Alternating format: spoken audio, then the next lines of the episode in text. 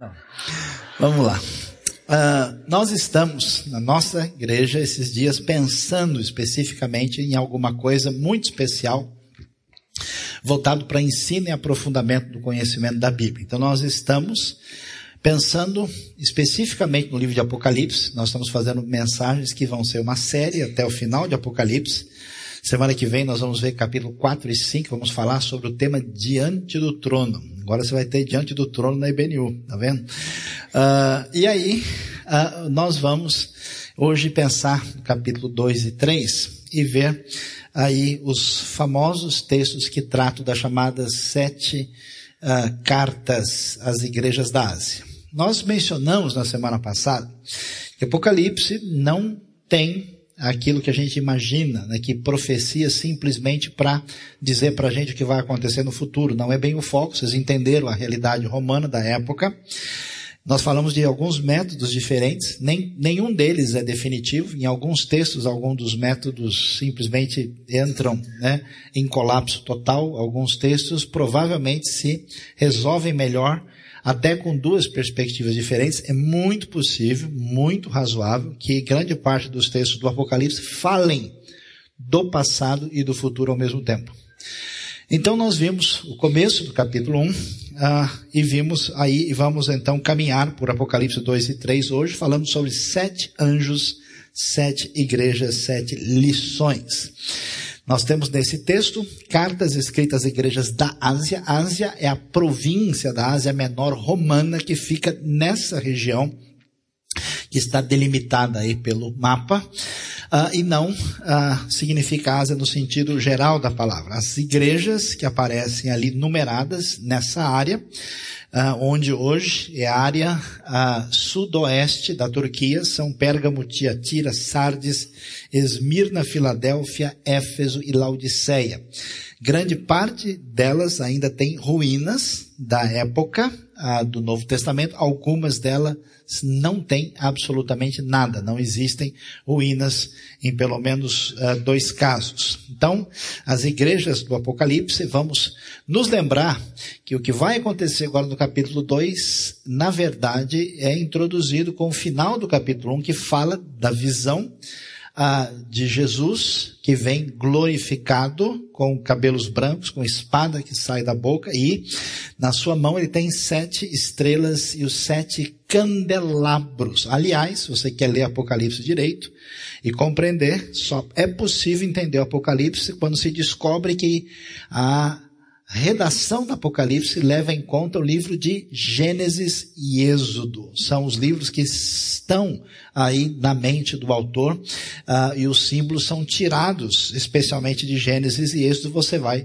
se lembrar claramente da Menorá, candelabro, que uh, são os que aparecem aí, que ela, aquela peça especial Uh, que pesava um talento de ouro, mais ou menos trinta e cinco a quarenta quilos, ficava no tabernáculo, na parte do lugar santo, não do lugar santíssimo, junto com a mesa dos pães da presença e também o Uh, altar do incenso. E o texto de Apocalipse um, vinte diz: este é o mistério das sete estrelas que você viu em minha mão direita e dos sete candelabros. As sete estrelas são os anjos das sete igrejas e os sete candelabros são as sete igrejas. Então já sabemos que os candelabros são referência às igrejas e as sete estrelas são anjos, que sempre dão o que falar. Parece que toda vez que mexe com anjo, a coisa parece que complica. Não sei se, né, ah, a coisa assim, você para na rua, o cara falou, ô meu anjo, aí, aí vem problema, vai pedir alguma coisa, né? Então, o que que envolve essa questão dos anjos aqui? Os anjos não são anjos literais. A ideia não é escrever aos anjos da igreja. É muito improvável, aliás, uma tra- tradição sugere que são os pastores que são anjos da igreja. Não tem nenhum fundamento no texto e nenhum texto bíblico que a ideia seja essa. É provável que seja utilizado apenas como um símbolo para mostrar que o contexto da época que envolve essa perseguição do Império Romano tem por trás a ação de Deus no controle das coisas a partir ah, da direção divina dos céus, e os anjos são usados aqui de maneira simbólica, sem ser uma referência específica a alguém ah, especificamente. Nós vamos ter a referência às sete igrejas. É importante ressaltar, sete é a ideia de algo completo, total, que atingiu ah, o objetivo ah, pré-definido. São cinquenta e quatro vezes que aparece o número aí no Apocalipse, e ah, Jesus envia a carta às sete igrejas escolhidas, e a discussão é muito grande sobre isso.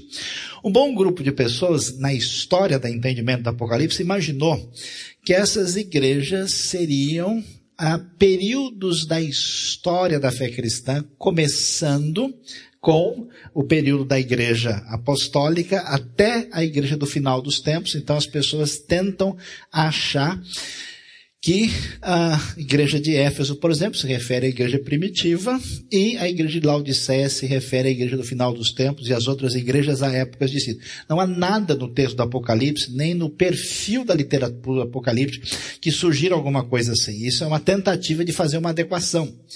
As sete igrejas também, claramente, não são uma referência apenas as igrejas específicas assim, em si que existem lá. Na verdade, havia muitas outras igrejas na região. Inclusive, nós conhecemos algumas. Havia a igreja dos Colossenses, que fica, inclusive, ali pertinho.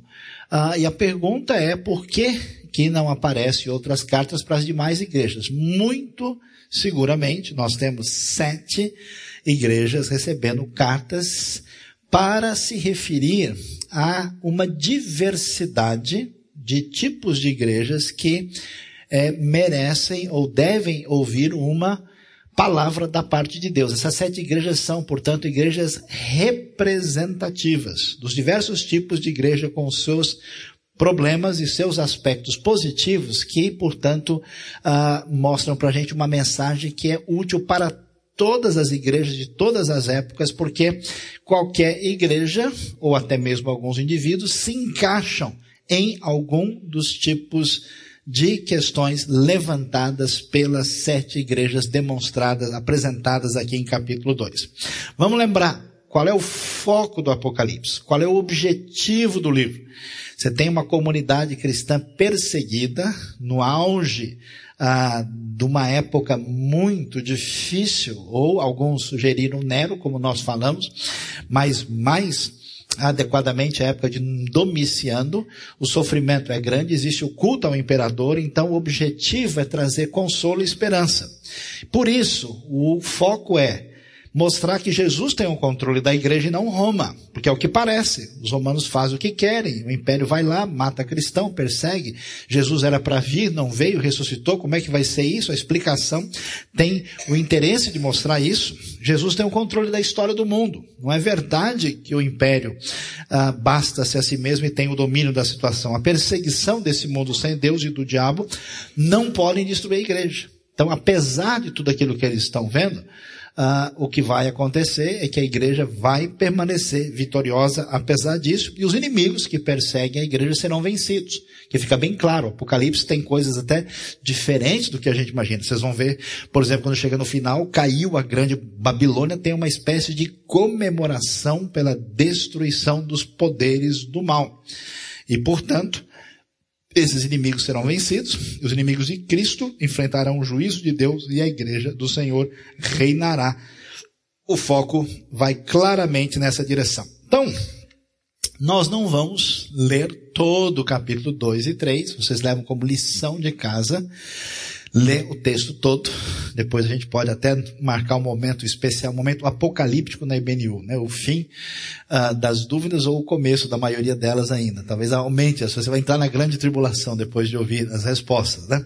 Porque o capítulo todo, dois e três, seria muito. Nós vamos pegar três uh, aqui representativos e vamos falar sobre os outros casos para a gente entender lá. O que, que diz o texto? Ao anjo da igreja em Éfeso escreva: essas são as palavras daquele que tem as sete estrelas em sua mão direita e anda entre os candelabros de ouro. Conheço as suas obras, o seu trabalho árduo e a sua perseverança.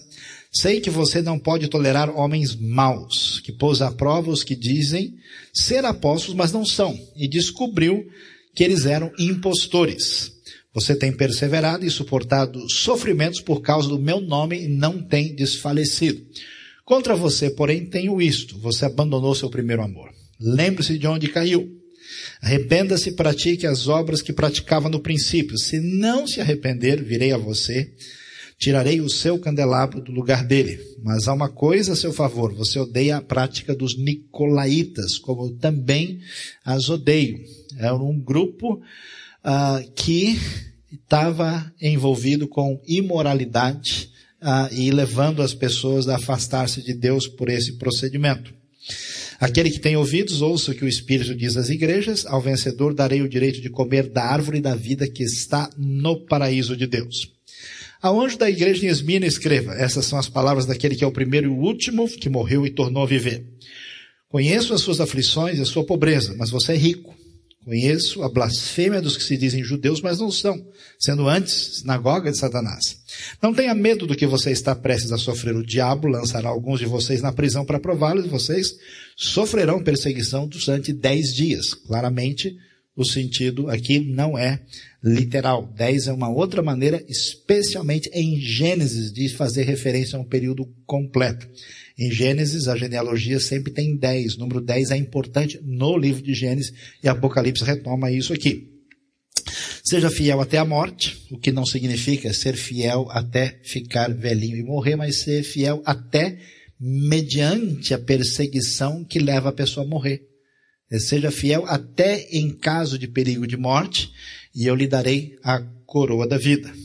Aquele que tem ouvidos, ouça o que o Espírito diz às igrejas. O vencedor de modo algum sofrerá a segunda morte. Evidentemente, morte espiritual, conforme o próprio Apocalipse vai mostrar. Apocalipse três, catorze. Agora, o caso de Laodiceia. Ao anjo da igreja em Laodiceia, escreva, essas são as palavras do Amém, a testemunha fiel e verdadeira, o soberano da criação de Deus. Conheça as suas obras, sei que você não é frio nem quente. Melhor que seria que você fosse frio ou quente. Assim, porque você é morno, não é frio nem quente, estou a ponto de vomitá-lo da minha boca. Você diz, estou rico, adquiri riquezas e não preciso de nada. Não reconhece, porém, que é miserável, digno de compaixão, pobre, cego e que está nu. Dou-lhe este conselho, compre de mim ouro refinado no fogo, e você se tornará rico. Compre roupas, roupas brancas e vista-se para cobrir a sua vergonhosa nudez, e compre colírio para ungir os seus olhos e poder enxergar. Laodiceia era um lugar rico. Uma das ruínas mais bonitas ah, da região é de lá. Havia um colírio que era fabricado ali perto, havia águas ah, termais próximas que ainda existem até hoje, muito famosas. Então, por isso, essa ideia de riqueza, roupas, colírio, ah, para contrastar com a pretensa autossuficiência deles. Repreendo e disciplino aqueles que eu amo, por isso seja diligente, arrependa-se. Eis que estou à porta e bato. Se alguém ouvir a sua voz, ouvir a minha voz e abrir a porta, entrarei e cearei com ele e ele comigo. Veja que isso não tem nada a ver com a evangelização, que está claramente chamando ao arrependimento a igreja de Laodiceia. Ao vencedor darei o direito de sentar-se comigo em meu trono, assim como eu também venci e sentei-me com meu Pai em seu trono. Aquele que tem ouvidos, ouça o que o Espírito diz às igrejas. O que, que a gente vai observar? Sete cartas e sete candelabros de ouro. Qual é a ideia? Para essa comunidade que se sente abandonada e se sente preocupada com o que está acontecendo, a ideia é que quando Jesus aparece aí com, no meio dos candelabros e com as sete uh, estrelas na mão, uh, mostra que Jesus aparece no meio da igreja, ou seja, ele está Uh, presente, tendo domínio da situação. Jesus mostra poder e juízo às sete igrejas antes de mostrá-la ao mundo, porque depois do capítulo quatro em diante, nós vamos ter a visão que vai aparecer no capítulo quatro, que envolve a visão diante do trono, e depois a ideia uh, de Jesus que vai abrir o selo, uh, que vai aparecer na sequência, mas especialmente depois do capítulo seis, nós temos uma série uh, de manifestações claras do juízo de Deus, que vão ter os sete selos, os sete ais, as sete trombetas. Portanto, antes dessa manifestação, isso começa sendo mostrado à própria igreja. E quando você olha cada uma das cartas, elas são muito nítidas. Elas têm uma apresentação de quem é Jesus, logo no início. Eu sou, cada vez aparece de um jeito. Depois nós temos ah, um discurso de aprovação do que é que essas igrejas têm feito que tem agradado ao Senhor. Depois um outro discurso que apresenta a reprovação e fecha com uma palavra de promessa ao vencedor. E a gente vai encontrar nas sete igrejas palavras, por exemplo, favoráveis de aprovação, particularmente em Esmirna e Filadélfia. A aprovação e também reprovação juntos aparecem em Éfeso, Pérgamo, Tiatira e Sardes, e apenas reprovação e Laodiceia. Né? Laodiceia, cidade importante, cuja... Ah, Ah, cujo nome significa justiça do povo, e sugere aí exatamente uma igreja mais ah, autossuficiente, autônoma e afastá-lo daquilo que Deus ah, deseja. Olhando direitinho para os detalhes que vai aparecer. As cartas, portanto, mostram quem é Cristo. Veja os capítulos dois, um, oito, doze, dezoito, três, um, oito, quinze. Aí Cristo, na sequência, mostra o que, que ele conhece, o que, que ele sabe de cada igreja. Aí Cristo aprova as igrejas, e as questões destacadas é pelo amor, pelo sofrimento, pelo serviço, fidelidade, verdade, santidade, fervor e paciência. Ele reprova as igrejas, e aí nós temos as que aparecem conforme nós mencionamos, e promessa ao vencedor, ao que vencer darei, e ele mostra a sequência. Então eu vou pedir a sua atenção agora para a gente olhar se a gente consegue ver adequadamente ah, tudo que as igrejas recebem como palavra de Cristo, para a gente observar aqui. Veja aqui, em termos uh, de aprovação, olhando as quatro primeiras igrejas da Ásia que aparecem, Éfeso é aprovada porque rejeita o mal, é perseverante e é paciente. Observe que o cenário dessa igreja, dessa comunidade cristã, é de perseguição e de sofrimento. Quando isso acontece com a gente, né, o que que, o que que geralmente acaba se passando na cabeça e no coração de muitas pessoas? Como parece que está tudo dando errado, a sensação de que Deus perdeu o controle do mundo, ah, e até mesmo daquilo que aparece à minha volta, eu vou me dando mais ou menos a liberdade de fazer as coisas do jeito que eu quero. Parece que boa parte das pessoas tem uma vida equivocada exatamente debaixo da justificativa de que as coisas não estão funcionando conforme a sua previsão e até em função das dificuldades que acontecem na sua vida. Eu vi muita gente fazer bobagem com a justificativa de que, olha, bom, eu passei por isso também, então o que eu fiz, o pessoal tem que compreender, de preferência, principalmente Deus. Apocalipse não abre nenhum espaço para essa ideia. Mesmo diante de uma situação difícil, olha, Éfeso, parabéns, você aprendeu a rejeitar o mal. Você pegou firme, aprendeu a ser perseverante. Você soube ser paciente, mas eu tenho um problema. Vocês foram ameaçados aí pelos Nicolaítas, e ainda bem que vocês não entraram nessa, mas vocês não são mais aqueles. Vocês não têm mais o primeiro amor. Vocês já fazem as coisas de Deus no automático, vocês já não torcem, o coração não vibra junto, vocês não se envolvem. Talvez estes sejam dos maiores crises da igreja cristã acomodada do mundo ocidental. Ela simplesmente faz o que tem que fazer, mas a gente percebe que a prioridade no coração e na vida prática de grande parte das pessoas é outra coisa. E aqui nós temos uma reprovação clara da parte de Deus. Qual é a instrução? Muito clara. Arrependa-se. Pratique as primeiras obras. Volte para o começo. E é interessante, é muito misterioso. Nunca encontrei ninguém que explicasse adequadamente a ideia do que está envolvido nas promessas. Porque a promessa, cada uma é diferente. Mas parece que todas elas são figuras. É, elas são tiradas, evidentemente, desse cenário de Gênesis e Apocalipse. Você vê que Que Éfeso vai, quem, quem, quem é fiel, o vencedor receberá a árvore da vida que está no meio do paraíso. E evidentemente é o Éden, né? Você vai ver que a Nova Jerusalém, no final do Apocalipse, é o Éden, o Éden que passou pela, pela fauna, né? Foi urbanizado e agora está com uma configuração, né, diferenciada.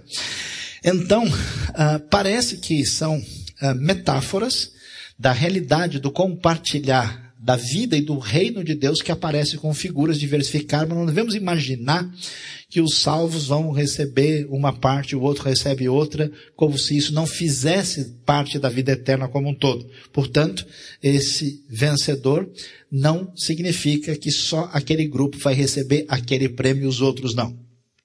Esmirna, ela possui riqueza espiritual, possui fidelidade, mesmo tendo o diabo lançado alguns deles na prisão. E é interessante, que coisa surpreendente, né? A Bíblia, o Apocalipse, mostra nenhuma repreensão, nenhuma reprovação para Esmirna. Pode ser que seja muito a gente pedir que vocês tenham uma vida desse jeito, mas pelo menos a gente deveria ter uma grande vontade de que isso acontecesse. Não perca o desejo do seu coração de ir nessa direção. E a instrução é, seja fiel até a morte. Por quê? Porque todo mundo é fiel quando está tudo bem, quando está tudo certo, né? A gente no final do ano cantando, muito dinheiro no bolso, saúde para dar e vender, ou fidelidade total. Mas chega na hora do cara fazer um negócio errado, aí ele vai ganhar o dobro. Então, será que vai ser fiel nessa hora? Chega na hora da gente abrir o coração e perdoar, a gente prefere manter a cara fechada e pegar pesado. Será que a gente vai ser fiel nessa hora? Então, a chamada é essa. Ele não sofrerá segunda morte, não terá prejuízo espiritual definitivo. Pérgamo, elogio, fidelidade, fé firme, que não vacila, muito enfatizado, questão de perseverança. Agora, qual é o problema? Veja como é interessante, preste atenção, isso é muito útil para a gente. Como é possível ter características extremamente elogiáveis e valorizadas junto com problemas sérios na vida? Isso pode gerar na gente uma atitude incorreta, do tipo assim, ah, mas está dando certo para mim. Eu vi pessoas fazendo coisas erradas na sua vida, e essas pessoas dizem, mas Deus estava me abençoando, então, de certa forma, ele está concordando comigo. Não pense desse jeito. Essa igreja que mostra fidelidade e fé, fé firme, ela é questionada na sua prática de imoralidade, idolatria e heresia. São as três coisas mais comumente problemáticas que são questionadas Ah, no próprio Apocalipse, na literatura do Novo Testamento. E Pérgamo é um lugar assustador, é o lugar onde está o trono de Satanás. Mas como Satanás tem um, alguma cadeira especial cativa em Pérgamo? Provavelmente não, isso é uma referência a um lugar central de culto ao imperador que os romanos haviam colocado na época. Porque esse era o problema, né? À medida que Roma se tornou senhora do mundo e o imperador romano foi ficando mais, vamos dizer, louco na sua megalomania, instituiu-se o culto ao imperador e era obrigado a adorar. E o cristão rejeitava isso e passava a ser perseguido e um problema para o Estado, né, político, porque como é que ele não aceita, né, a ordem do império e particularmente, nesse caso, em Pérgamo, a coisa era mais difícil. Ah, menciona-se também o tipo de Uh, adultério espiritual envolvido com Balaão e Balaque e novamente os Nicolaítas. A palavra divina é muito simples. Arrependa-se. Quem vencer ganhará o maná escondido. Onde é que está o maná? Êxodo. E uma pedra com um novo nome. Muito interessante, porque a coisa mais importante que existe no pensamento bíblico é a ideia de nome. E o novo nome mostra essa realidade futura que tem a ver com a restauração e a renovação de todas as coisas na vida eterna que está por trás disso e alcançando o indivíduo. Tiatira, pontos muito positivos. Cresce em Tiatira obras, amor, serviço, fé e perseverança. No entanto, problema, ó, a semelhança tolera idolatria e imoralidade, especialmente a mulher de prostituição chamada Jezabel, que seguramente não é a Jezabel, porque o pessoal é tão maluco que tenta fazer todo mundo ressuscitar e aparecer no Apocalipse, acho que a Jezabel voltou, né? A Jezabel não voltou, ela é usada simbolicamente.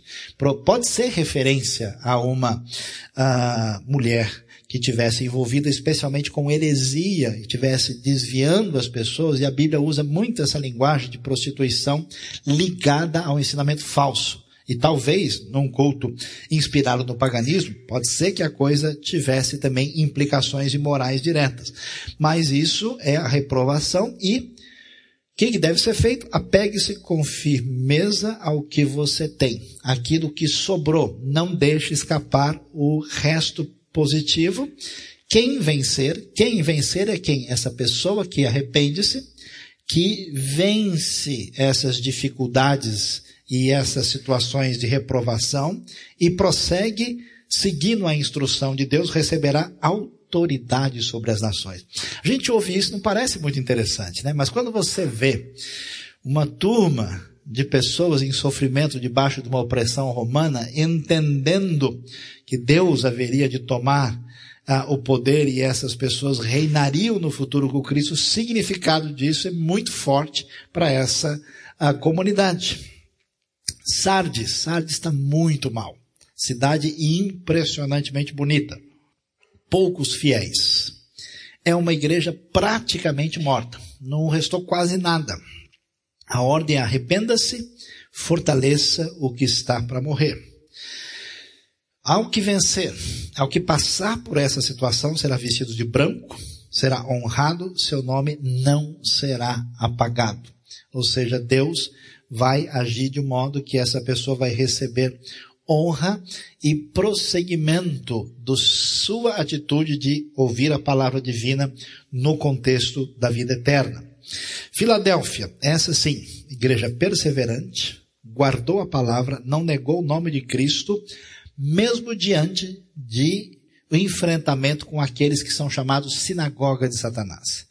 Talvez tivesse alguma coisa a ver com alguma influência de algum ensino judaizante, mas talvez não seja o caso. A palavra sinagoga é usada porque os primeiros cristãos eram todos judeus e usavam essa linguagem, né, que a sinagoga, ao contrário do que você imagina, não era simplesmente um lugar de encontro religioso, era um lugar de encontro das pessoas para tudo quanto é coisa, era um centro de encontro, era uh, um lugar da comunidade estar junto. Então, sinagoga de Satanás envolve esse ajuntamento. Não há nenhuma reprovação, outra igreja que chama atenção, e a ordem é: retenha o que tem para não perder a coroa. Quem vencer será a coluna do santuário de Deus, receberá o nome de Deus, o novo nome de Cristo e da Nova Jerusalém. Vocês percebam como nome é tão importante, e tem a ver com identidade, nova identidade em Deus, em Cristo, uh, que redunda para a vida eterna e que é o foco muito significativo da promessa lá. Laodiceia não tem nenhum elogio. Uma igreja terrivelmente condenada. E é interessante, a gente esperaria o que de Laodiceia? Ah, heresia, idolatria, imoralidade, mas não. Por isso, a gente tem que pensar sério no que vai aparecer. Os dois problemas de Laodiceia são os problemas mais sérios que dificilmente recebem atenção. Mornidão. O que quer dizer isso? Meio do caminho. Eu não sou nem consagrado demais e nem sou tão frio. Então eu sou mais ou menos. Eu empurro com a barriga, eu vou levando. Vai levando de goleada do capeta. É isso que acontece. Eu vou empurrando, né? Eu vou me atrapalhando, a verdade. Então essa atitude de descompromisso e distanciamento, ela parece ser intensamente uh, reprovada. E arrogância, porque Laodiceia acha que não precisa de nada. Eu fico impressionado, e eu tenho visto tantas coisas na minha vida de gente que claramente nunca quis nada com nada na sua relação de vida com Deus, até que a pessoa bate a cara contra o muro. Aí ele fica esperto. Tem gente assim que a cara ficou feia, mas o olho está brilhando, né? Ele é, acordou para uma realidade que nunca levou a sério. Tem que levar a pancada na cabeça para entender a importância de outras dimensões que não são tão imediatas. Qual é o conselho? Qual é a instrução? Compre de mim ouro, roupas e colírio, abra a porta para que eu possa cear com você. Eu acho tão curioso isso, que exatamente para Laodiceia, que é exatamente a mais carne de pescoço de todas, né? Cristo é o único que ele fala: eu vou entrar e vou cear com você. Muito significativo, muito chama atenção. Seja diligente e arrependa-se, a ordem está lá. Qual é a promessa? Vai se sentar no trono, que aliás, promessa muito valiosa, de Deus com Cristo num compartilhar do trono daquele que de fato é rei. Ou seja, abra mão da sua riqueza que aponta para a realeza para que você de fato venha reinar de verdade. Então vamos ver. Nesse contexto, você pode depois ler com atenção. Ah, capítulo dois e três tem algumas dúvidas ou perguntas que a gente não tem condição de, durante o tempo da mensagem, ver tudo. Vamos ver as sete lições principais que eu queria que a gente prestasse atenção. Qual é o objetivo? Por que que a mensagem das sete igrejas aparece aí? Qual era o foco ou quais são os focos principais? O primeiro é apresentar para essa comunidade quem é Jesus. Eles não estão tão certos, eles estão sofrendo, eles estão com medo, eles estão inseguros, eles estão receosos de que talvez quem mande do mundo é Roma, assim, assim como muita gente. Por que que a gente cede em certas situações na vida? Porque a gente acha que tem outro poder maior controlando. Então eu, eu vou fazer isso, afinal de contas, é, quem manda é o fulano de tal. Então essa comunidade precisa saber, quando você olhar as frases que nós vamos ver, vai descobrir que o objetivo é mostrar que Jesus é Senhor da igreja, Senhor da vida e da morte, não é o imperador romano, ele é o Senhor da justiça, ele é o Senhor onisciente, ele é Senhor divino, Senhor rei, santo e verdadeiro, e Senhor da revelação e da criação. Quer ver? Ó, dá uma olhadinha. O que que Jesus é? Como é que ele aparece? Ele tem as sete estrelas na mão direita e anda entre os sete candelabros de ouro, porque ele é Senhor da igreja. A igreja não está abandonada. Quantas pessoas desistem da igreja porque não acreditam em Jesus? Não acreditam que Jesus está vivo e cuidando de nada. Deu problema num lugar ou outro, ele acha que Deus perdeu o controle do mundo. Ele é maluco. Deus continua Senhor da igreja através da história. Isso é desculpa para viver errado. Ele é o primeiro e último que morreu e tornou a viver. Ou seja, Senhor da vida e da morte. Ele tem o controle. Para aqueles que estavam ameaçados pela morte do Império Romano, isso tinha um peso muito grande. Quer dizer, se eu vier a ser morto pelo, pela perseguição, eu sei que o Senhor é maior do que essa morte. Ele é aquele que tem a espada afiada de dois gumes. Ah, Romano sabe muito bem o que é isso. Quem manda, quem tem a melhor espada do mundo, não é Roma? Pois é, mas quem aparece com a espada é Cristo, porque ele é Senhor da justiça. Não é Roma que executa a justiça de fato. Ele é o Filho de Deus, cujos olhos são como chama de fogo e os pés como bronze de reluzente. Uma ideia de pureza, mas principalmente os olhos que tudo enxergam, por isso ele é Senhor onisciente. Então a identidade de Jesus, quem é ele de fato, é diferente. Eu conheço muita gente de igreja que imagina Jesus ainda com aquele perfil do sujeito que passa na televisão, na, né, nos seriados, parece aquele sujeito que saiu do hospital, assim, depois de trinta dias de febre, né? Uh, e um Jesus que nada parece com a descrição bíblica. Ele é aquele que tem os sete espíritos de Deus e as sete estrelas. Ele é o Senhor divino, porque os espíritos de Deus, sete, tem a ver com a ação completa e poderosa do próprio Deus. Ele é santo e verdadeiro, que tem a chave de Davi. Por quê? Porque Davi tem a ver com o reinado messiânico prometido pela aliança davídica em segundo Samuel, capítulo sete, e no Apocalipse reforça que a ideia de que quem é o rei? Ah, o imperador romano. Não, ele é Senhor rei, santo e verdadeiro. É isso que o texto quer dizer. E ele é o Amém. A testemunha fiel e verdadeira. O que que envolve testemunha? O que que envolve a ideia de amém? É a ideia de palavra confirmada. A ideia é de revelação.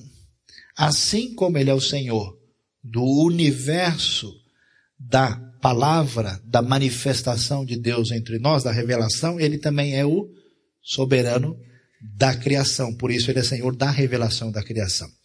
Ninguém desenvolve espiritualidade e vida cristã de verdade sem estudar a Bíblia e sem entender o que Deus ensina e sem entender quem é Cristo Jesus e sem entender especialmente quem ele é, o que ele fez em nosso favor.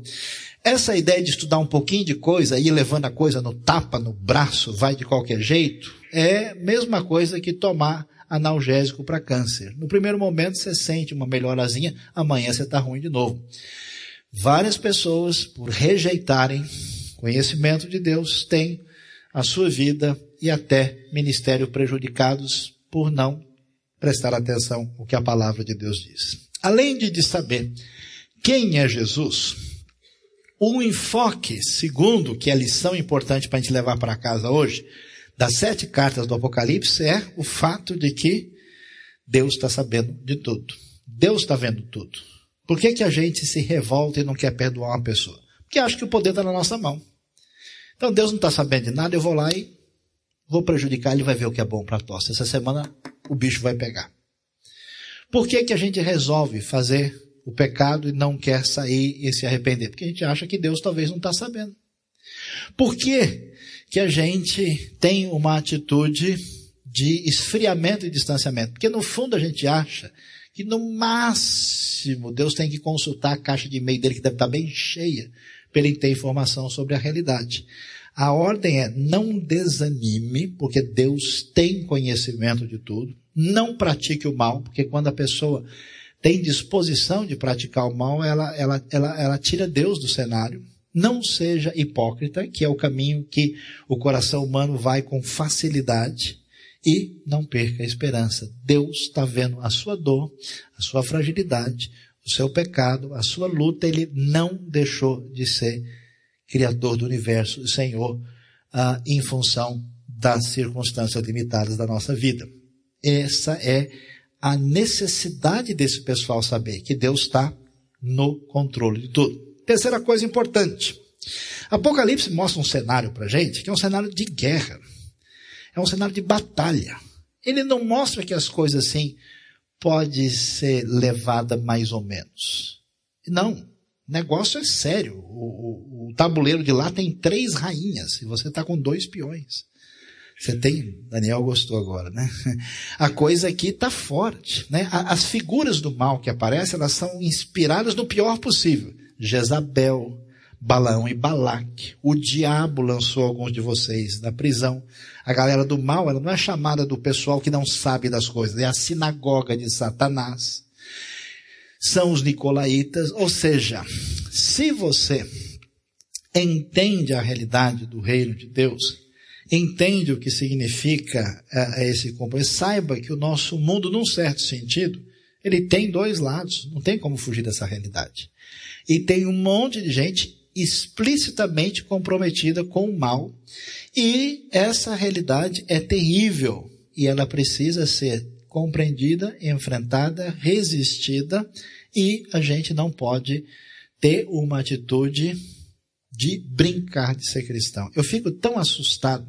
Quando eu, às vezes, às vezes eu ouço umas notícias que eu realmente passo uns dois, três dias para voltar a entrar em órbita. Uma pessoa de formação universitária, uma pessoa de classe média alta, abre o seu corpo, faz uma operação, joga um monte de droga lá dentro, pega o passaporte, pega uma viagem internacional para levar essa droga para um outro lugar com a intenção de destruir a vida de um monte de gente no outro lugar, a fim de ter um pouco mais de dinheiro para comprar um monte de bugiganga que depois de algum tempo não tem mais sentido na vida. É muita doideira, é muita loucura. O que assusta é o compromisso, a disposição das pessoas que de fato desejam fazer o mal. Desejam. A... Veja, por exemplo, como em alguns aspectos da sociedade a intolerância para com a fé cristã e suas posições históricas tem crescido. E as pessoas que falam sobre isso não economizam nada. Vão com tudo. É, é uma intransigência total. Então, se não houver essa consciência, se eu tiver um cristianismo de, de ir no fim de semana e ouvir uma coisa legalzinha para eu me sentir mais contente e conseguir fazer algumas coisas legais, eu estou perdido, eu estou fora da realidade. O bicho vai pegar. O bicho está pegando. Se eu não tiver a perspectiva cristã como prioridade da minha vida, eu vou causar desastre maior no mundo à minha volta e em relação à minha vida. Então é sério. Há uma perspectiva clara de batalha contra o mal, por isso não brinque de ser cristão. Prática da fé. Quantas vezes a ideia favorável que surge da palavra de Jesus é: conheço as suas obras. Parece que tem muito evangelho que só tem pensamento. Jesus dizia: conheço os seus pensamentos, conheço as suas ideias, conheço as suas intenções, conheço os seus sentimentos. Você não faz nada. Só isso que aparece. A atitude é fundamental. O que, que esse pessoal mostra? Mostra uma atitude de amor. E amor não é apenas um sentimento. Era uma atitude de envolvimento no rei. Eu conheço o seu sofrimento. Eu conheço o seu serviço. Conheço a sua fidelidade, a sua verdade, a sua santidade, o seu fervor e a sua paciência. Não é possível ter um envolvimento adequado com o evangelho sem pensar seriamente na prática da fé. Prática que envolve o quê? Atitude consciente e coerente de fazer a vontade de Deus, de envolver-se no reino de Deus para que esse reino alcance as outras pessoas. Você não pode ser um cristão que pensa naquilo que você recebe, que a sua vida não é fonte de bênção para ninguém. E uma atitude claramente de uma pessoa que, com a sua atitude e postura, sempre, preste atenção, vai sofrer retaliação. Mesmo que você fique na sua de boa, as pessoas vão começar a perguntar, a conversar com você. Quando você mostrar um posicionamento nitidamente cristão, o pessoal vai pegar pesado, e você tem que ter uma postura nítida de a ligação com a prática de fé. Cuidado, não seja reprovado, né? Não toque, não tome gato por lebre. Qual é o problema? Porque você é morno, não é frio, nem quente, estou a ponto de vomitá-lo da minha boca. Apocalipse três, dezesseis. Preste atenção. Se você, de fato, recebeu Cristo na sua vida, se você tem uma percepção de que existe mesmo um Deus criador, que é responsável pela sua existência, e que ele interferiu na história humana, e que Jesus é uma realidade, e que ele é o Filho de Deus, e que ele agiu na sua vida, perdoou os seus pecados, você precisa ter uma consciência ah, de que o seu envolvimento com o reino de Deus é uma necessidade. Não é possível ficar no meio do caminho. Porque a proposta do Novo Testamento é muito clara, especialmente Apocalipse. Olha, pessoal, aqueles que na sua vida não dão prosseguimento do que começou, não vão chegar no final. Não existe um cristianismo que tem só a porta. A porta tem o caminho. A não continuidade significa a não existência do começo. Não tem um, a, a coisa é muito clara. Se não houvesse nenhum perigo, não tinha necessidade de advertência, nem de tanta a palavra dizendo: olha, tome cuidado, vigie. Portanto, você que, né, não sabe se é gato, não sabe se é lebre, você que acha que tanto faz, o convite é: seja autêntico. Não fique nessa, pense seriamente na sua vida. Porque o que eu acho complicado é o fato de que uma pessoa pode ter o costume de ir à igreja, fazer um monte de coisa, e a vida dele não serve para nada e não muda nada. Não muda o conceito, não muda a postura, não muda a vida, a vida não, não, não transforma, não, não abençoa os outros.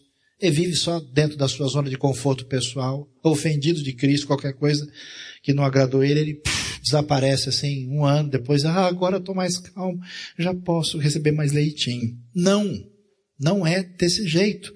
Cuidado, não seja reprovado. A ordem do Apocalipse é hora de mudar. Preste bem atenção. Uma das coisas importantes para a gente trazer para o culto, para a celebração, é um negócio que chama-se sempre confissão. Porque na sua vida, todo mundo tem a sua fraqueza principal. E de vez em quando, essas coisas atingem a gente. Tem gente que tem um gênio que é o bicho. A pessoa briga com a sombra. Você precisa dar marcha ré. Tem gente que tem a mente impura, e ela está sempre invadida por impureza e podridão. Tem gente que é extremamente ganancioso e tem a facilidade de ter relacionamentos falsos e altamente manipulativos com os outros apenas para tirar vantagem. Tem gente que é doida por dinheiro, derruba a mãe e o pai para passar por cima e pegar aquilo que é sua vantagem. Tem gente que é malvada. Sabe o que é ruim? Tem gente ruim que a pessoa de fato planeja, fala, ele vai ver e faz a pessoa quebrar a cara e não sente nada com isso. Então, pode ser que todo esse tipo de veneno, você tem que analisar você. Eu sou crotalos terríficos, cascavel, o meu é, qual é, qual é o meu, né? Ah, não se morde muito, senão depois você tem que ir para o hospital rapidinho, né? Avalie-se, porque olhe para a sua vida e de vez em quando, se não de vez em sempre, pratique a marcha ré. Diz, Deus, eu pisei na bola, eu não posso ser assim. Porque senão, você só joga, tapa com a peneira o negócio, deixa rolar, e você nunca caminha numa direção favorável. Quatro vezes, são sete igrejas, né? Duas delas têm nota boa, passaram aí, estão na segunda fase, né? Das outras cinco, quatro recebem a palavra: Éfeso, Pérgamo, Sardes, Laodiceia, arrependas. Por isso, bom cristianismo é ter marcha ré. Bom cristianismo é pedir desculpa. Ninguém nunca vai ser bom. Você vai errar. Quando você fizer, pense, baixa a bola, dê marcha ré e especialmente faça o seguinte: pergunte para os outros o que você fez. Se depender de você, você sempre dá um jeito de explicar que você é lindo, maravilhoso e que você não pode mais viver sem você. Não vá nessa direção. A caminhada é essa. Do erro, a gente vai para a culpa, o desespero. Chance para atingir o que Deus deseja, arrependimento, que envolve a confissão, perdão, purificação e renovação. Então, se você tem qualquer pepino na sua vida, situação que está atingindo a sua consciência, resolva isso hoje diante de Deus, porque é isso que o Apocalipse quer nos ensinar hoje. E, finalizando, olho na eternidade. Onde é que está o foco da sua vida? Onde é que você olha? Tem gente que olha para daqui a pouco. Deixa eu ver qual pizza que eu vou pedir. Tem gente que olha para amanhã. Me lembro de um jogador muito ruim, muitos anos atrás, o cara era meio devagar, o cara falou: e aí, fulano, o que, que você achou, né? O que, que você vai, o que, que, que você pensa do futuro? Ah, o futuro é o seguinte: chegou em casa, vou tomar um banho e ver o tempo do jogo. Então, esse era o futuro para ele, né? Quando eu chegar em casa, eu quero ver o que a gente fez aqui. Esse é o conceito máximo que ele podia alcançar. Para onde vai? Olha, olha o foco de Apocalipse dois. Aquele que vencer e fizer a minha vontade, até o fim darei autoridade sobre as nações. Ele governará com um cetro de ferro, a despedaçará com um vaso de barro, e eu lhe darei a mesma autoridade. Olha o que é isso. Que recebi de meu pai. Também lhe darei a estrela da manhã. As pessoas que devem ter poder e autoridade são as pessoas que foram trabalhadas por Deus para serem suficientemente humilhadas e poderem agir de um modo que a sua vida, na sua liderança, seja bênção para os outros. Ele suma e Deus atue. Para alguém na eternidade, porque tudo que você faz aqui, que você desenvolve, você vai levar para lá. Para alguém na eternidade tá numa situação de receber de Cristo a mesma autoridade que recebi de meu pai. Lembra aquela história das cidades? De governar sobre cinco, sobre dez? Muito possível que o que a nossa vida arredondou aqui, a gente leve para lá para exercer níveis de autoridade debaixo do universo de Deus, que vai representar esse reino que envolve o governo de Deus sobre o universo, com os seus devidos representantes sob a autoridade divina. Já pensou no que, que envolve isso? Então, o que, que, o que, que você faz na vida? Como é que você gasta o seu dinheiro? O que, que você pensa que é a prioridade? Qual é o tempo que você tem para a renovação das suas ideias, investimento na sua vida pessoal, espiritual? O que, que você faz? Em que você pensa? Você só pensa daqui um ano, dois anos? Ou você de fato leva em conta a realidade da eternidade? Já, já, os bichos vão comer a gente. Amém, irmãos? Não tem jeito, tadinho deles, fazer o quê? Não podia servir coisa melhor, mas não tem muita alternativa. Nós precisamos viver a vida dessa maneira. Eu fico pensando que certas pessoas, pela maneira como elas conduzem as suas relações pessoais, como elas destroem relacionamentos, como elas se vingam, como elas abandonam seus compromissos, como elas levam a relação com Deus de qualquer jeito, que elas não estão pensando na real possibilidade da eternidade. Se a gente passa a pensar nisso, a gente dá uma reorganizada no pensamento e aprende com Apocalipse capítulo dois. E, para fechar, com chave de ouro, não, apocalíptica mesmo, é a palavra que aparece repetida em todo lugar. Aquele que tem ouvidos, ouça o que o Espírito diz às igrejas. Apocalipse tem sido muito mal utilizado. Virou um livro de curiosidades de pessoas interessadas em prever o futuro. É o, é o, é o, é o cigano de Jesus. Ele quer ler a mão e saber, né, para que lado a coisa vai acontecer. Ele quer prever, ele quer saber uh, qual vai ser a marca da camisa do anticristo. Ele quer saber, né, em que país ele, ele quer satisfazer curiosidades. É como uma espécie de um jogo interessante e legal.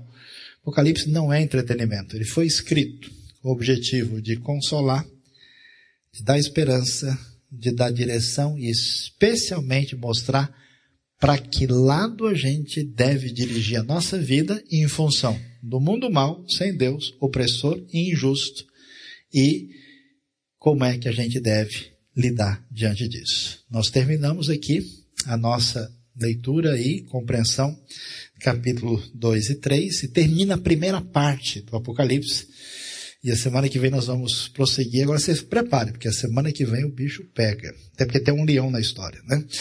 Pega porque nós vamos entrando agora num nível de visões tão extraordinárias e especiais aqui que chamam da nossa atenção e abençoam o nosso coração. Feche os seus olhos, pense no nosso Senhor, pense na sua vida e fale sinceramente com Deus. Talvez você precisa de um arrependimento nessa noite. Talvez você seja uma pessoa de fato entregue à mornidão, que nunca se ligou no movimento, né?